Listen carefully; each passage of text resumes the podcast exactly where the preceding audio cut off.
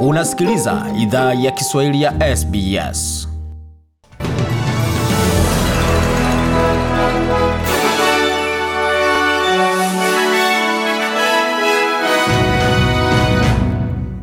Wasikiza idhaa ya Kiswahili ya SBS na hii hapa ni taarifa kamili ya habari, tukuletea yote haya kutoka studio zetu za SBS Radio. Chama cha Liberal kimesema kwamba hakina wasiwasi kuhusu kura nyingi dhidi yacho katika chaguzi ndogo za Jumamosi jimboni New South Wales. Uwezekano wa kupoteza eneo bunge la Biga kwa chama cha Leba ni muhimu, hasa kwa sababu umekishinikiza zaidi chama cha mseto ndani ya serikali ya wachache jimboni New South Wales.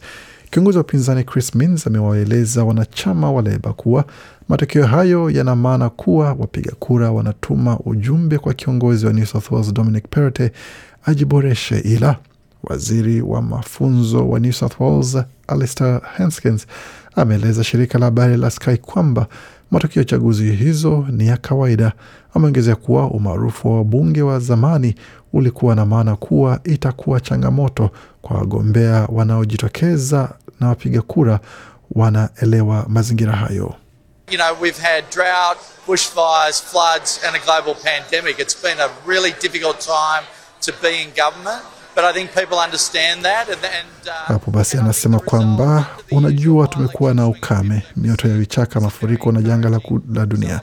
Umekuwa ni wakati mgumu sana kuwa serikalini, ila nadhani watu wanaelewa hilo, na nadhani matokeo chini ya kawaida ya matokeo ya chaguzi ndogo, kupoteza kwa asilimia kumi na tano ni kitu cha kutoa moyo sana kwa takwimu za sasa, alishi- alishirikiza hapo Bwana Henskens na Queensland imetangaza mpango mpya wenye lengo la kutoa msaada kwa afya ya akili ya vijana kote jimboni humo.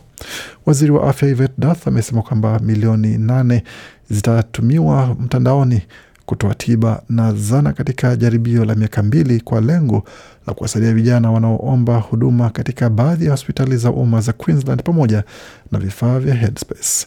Profesa Patrick Magori ni mwanaharakati wa afya ya akili. Amesema vijana wa kawaida huwa wanaathiriwa na changamoto kama hizo, na janga la uviko 19 limefanya hali iwe mbaya zaidi. Na We've done calculations showing that the, the, the health burden impact of COVID is four times as heavy in mental health. Anasema tumefanya hesabu zinazoonyesha madhara ya mzigo wa afya wa uviko ni mara nne zaidi katika afya ya akili kuliko ilivyo hata katika magonjwa ambukizi. Kwa hiyo hili ni janga linalojificha hapa ambalo tunajibu hapa leo, alisisitiza. Na mashirika kote nchini Australia yameadhimisha miaka kumi na nne ya, ya serikali ya shirikisho kuomba msamaha vizazi vilivyoibiwa. Wakati huo waziri mkuu Kevin Rudd aliomba msamaha bungeni akionyesha majuto kwa sera za serikali za nyuma zilizosababisha kuondolewa kwa nguvu kwa watoto wa jamii ya asili kutoka familia zao. Shirika linaloitwa The Healing Foundation lilianzishwa baada ya tukio hilo kutoa fursa kwa wahanga kuendelea kuchangia hadithi zao. Fiona Canworth ndiye mkurugenzi mkuu wa shirika hilo, amesema Waaustralia wanastahili hamasishwa kurejea nyuma kusikiza hotuba hiyo ya kuomba msamaha. Amesema hotuba hiyo ilithibitisha uzoefu wa waathirika baada ya miongo ya kupuuzwa. It meant so much it, to the healing journeys in particular. Anasema ilikuwa na maana kubwa kwa safari za uponaji, hususan kwa wale walioteseka na wanaendelea kuteseka, kuvumilia huzuni, hasara na kiwewe. Na katika taarifa zingine, rais wa Marekani Joe Biden na rais wa Urusi Vladimir Putin wamepangiwa kufanya mazungumzo kwa njia ya simu hapo jana, wakati mvutano unaendelea kuongezeka, huku kukiwa na wasiwasi kwamba Urusi iko tayari kuvamia Ukraine.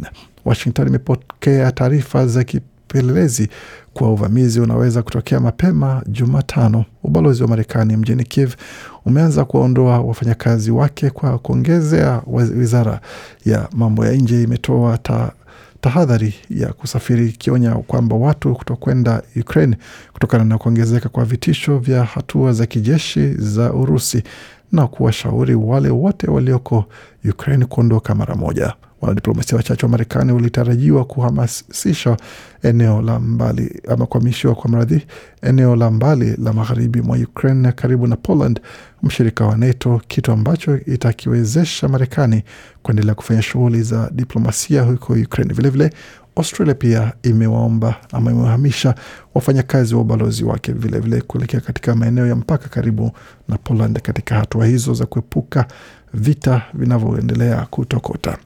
Na viongozi kutoka Kongo zote mbili Uganda na Togo walikutana hapo jana Jumamosi kujadili usalama katika eneo la Afrika ya kati na mapinduzi ya hivi karibuni huko magharibi mwa bara hilo.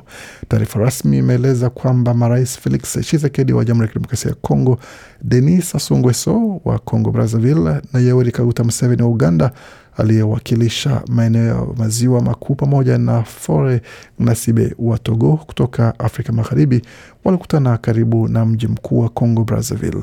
Mkutano huo umefanyika baada ya majeshi ya Uganda na Jamhuri ya Kidemokrasia ya Kongo mwishoni mwa mwaka jana kuungana kupambana na waasi wa ADF wanaoelezwa kuwa ni tawi la kundi linalojiita dola la Kiislamu huko mashariki mwa Jamhuri ya Kidemokrasia ya Kongo.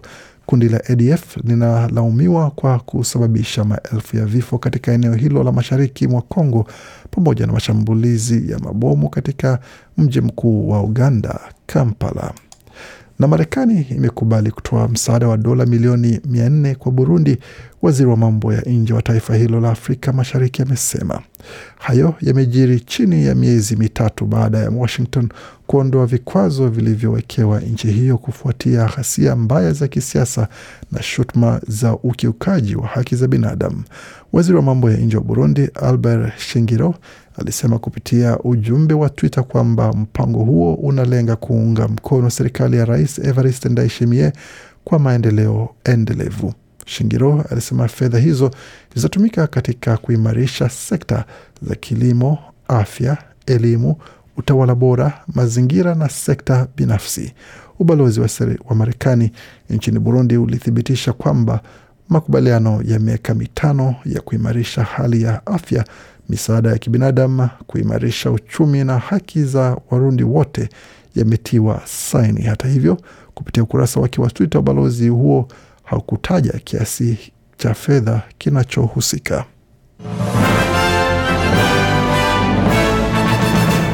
Tukiangazia lilojiri katika ulimwengu wa michezo, tukianzia katika mchezo wa tenis ambako mchezaji ambaye amepewa upato katika orodha ya wachezaji bora duniani Stefano Tsitsipas ameweza kujionyesha umahiri wake pamoja na kuweza kumcharaza mchezaji kutoka Czech Republic Yiri Leheka ambaye ilikuwa ni katika mchezo uliopigwa kule katika viwanja vya Rotterdam ambao alikuwa ni katika maeneo ya ndani kumaanisha kwamba haikuwa sehemu za nje za mchezo huo, wakati wa mchezo wakijiandaa kushiriki katika michezo ya fainali ya wazi ya Ufaransa mwezi Juni. Tsitsipas alipata ushindi huo katika alama zikiwa ni nne sita sita nne sita mbili, kumaanisha kwamba alipoteza seti ya kwanza nne sita akashinda seti ya pili sita nne na akashinda vilevile seti ya tatu sita mbili. Katika taarifa za cricket, mchezaji Josh Hazlewood amekuwa ni mmoja wa washindi wakubwa kwa upande wa wachezaji wa Australia.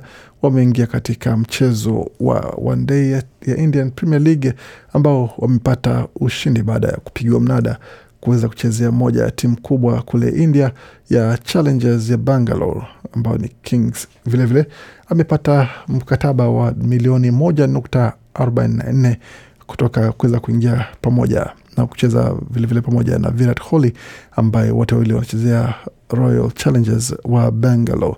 Na katika taarifa zingine ni kuhusiana na wachezaji wengine ambao wamepigwa mnada huko kule India, wakiwemo ni Pat Cummins, Mitch Marsh na David Warner ambao watashiriki katika michezo hiyo pamoja na timu kama Sunrisers Hyderabad, vilevile Ricky Ponting ambaye anaongoza timu ya Delhi Capitals na wakati Cummins ameweza kurejea katika timu ya Kolkata Knight Riders watakaocheza katika msimu huu wa IPL.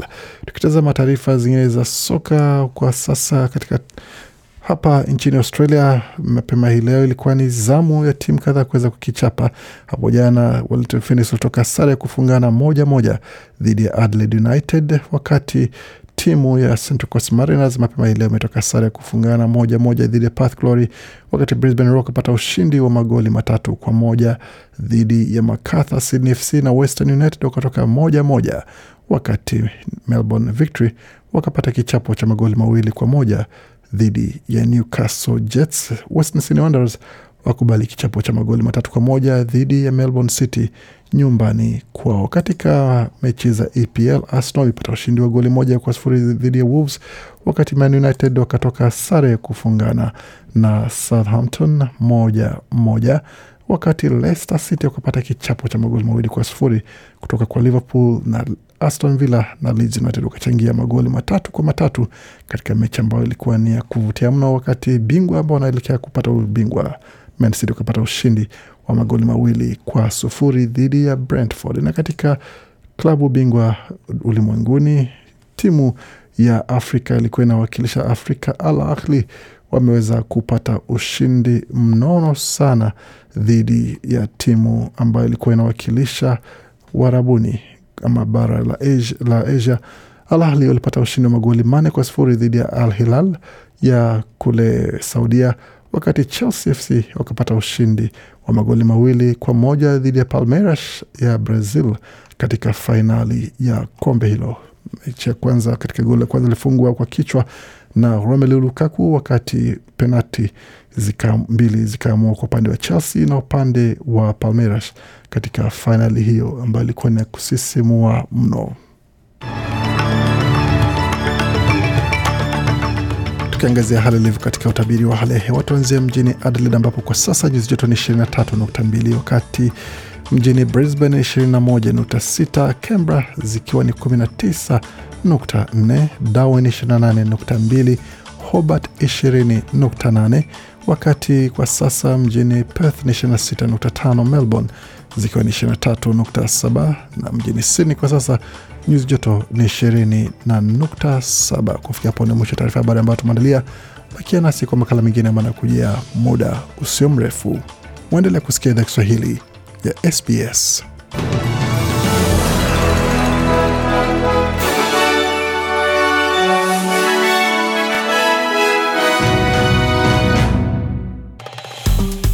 Penda, shiriki, toa maoni. Fuatilia idhaa ya Kiswahili ya SBS kwenye Facebook.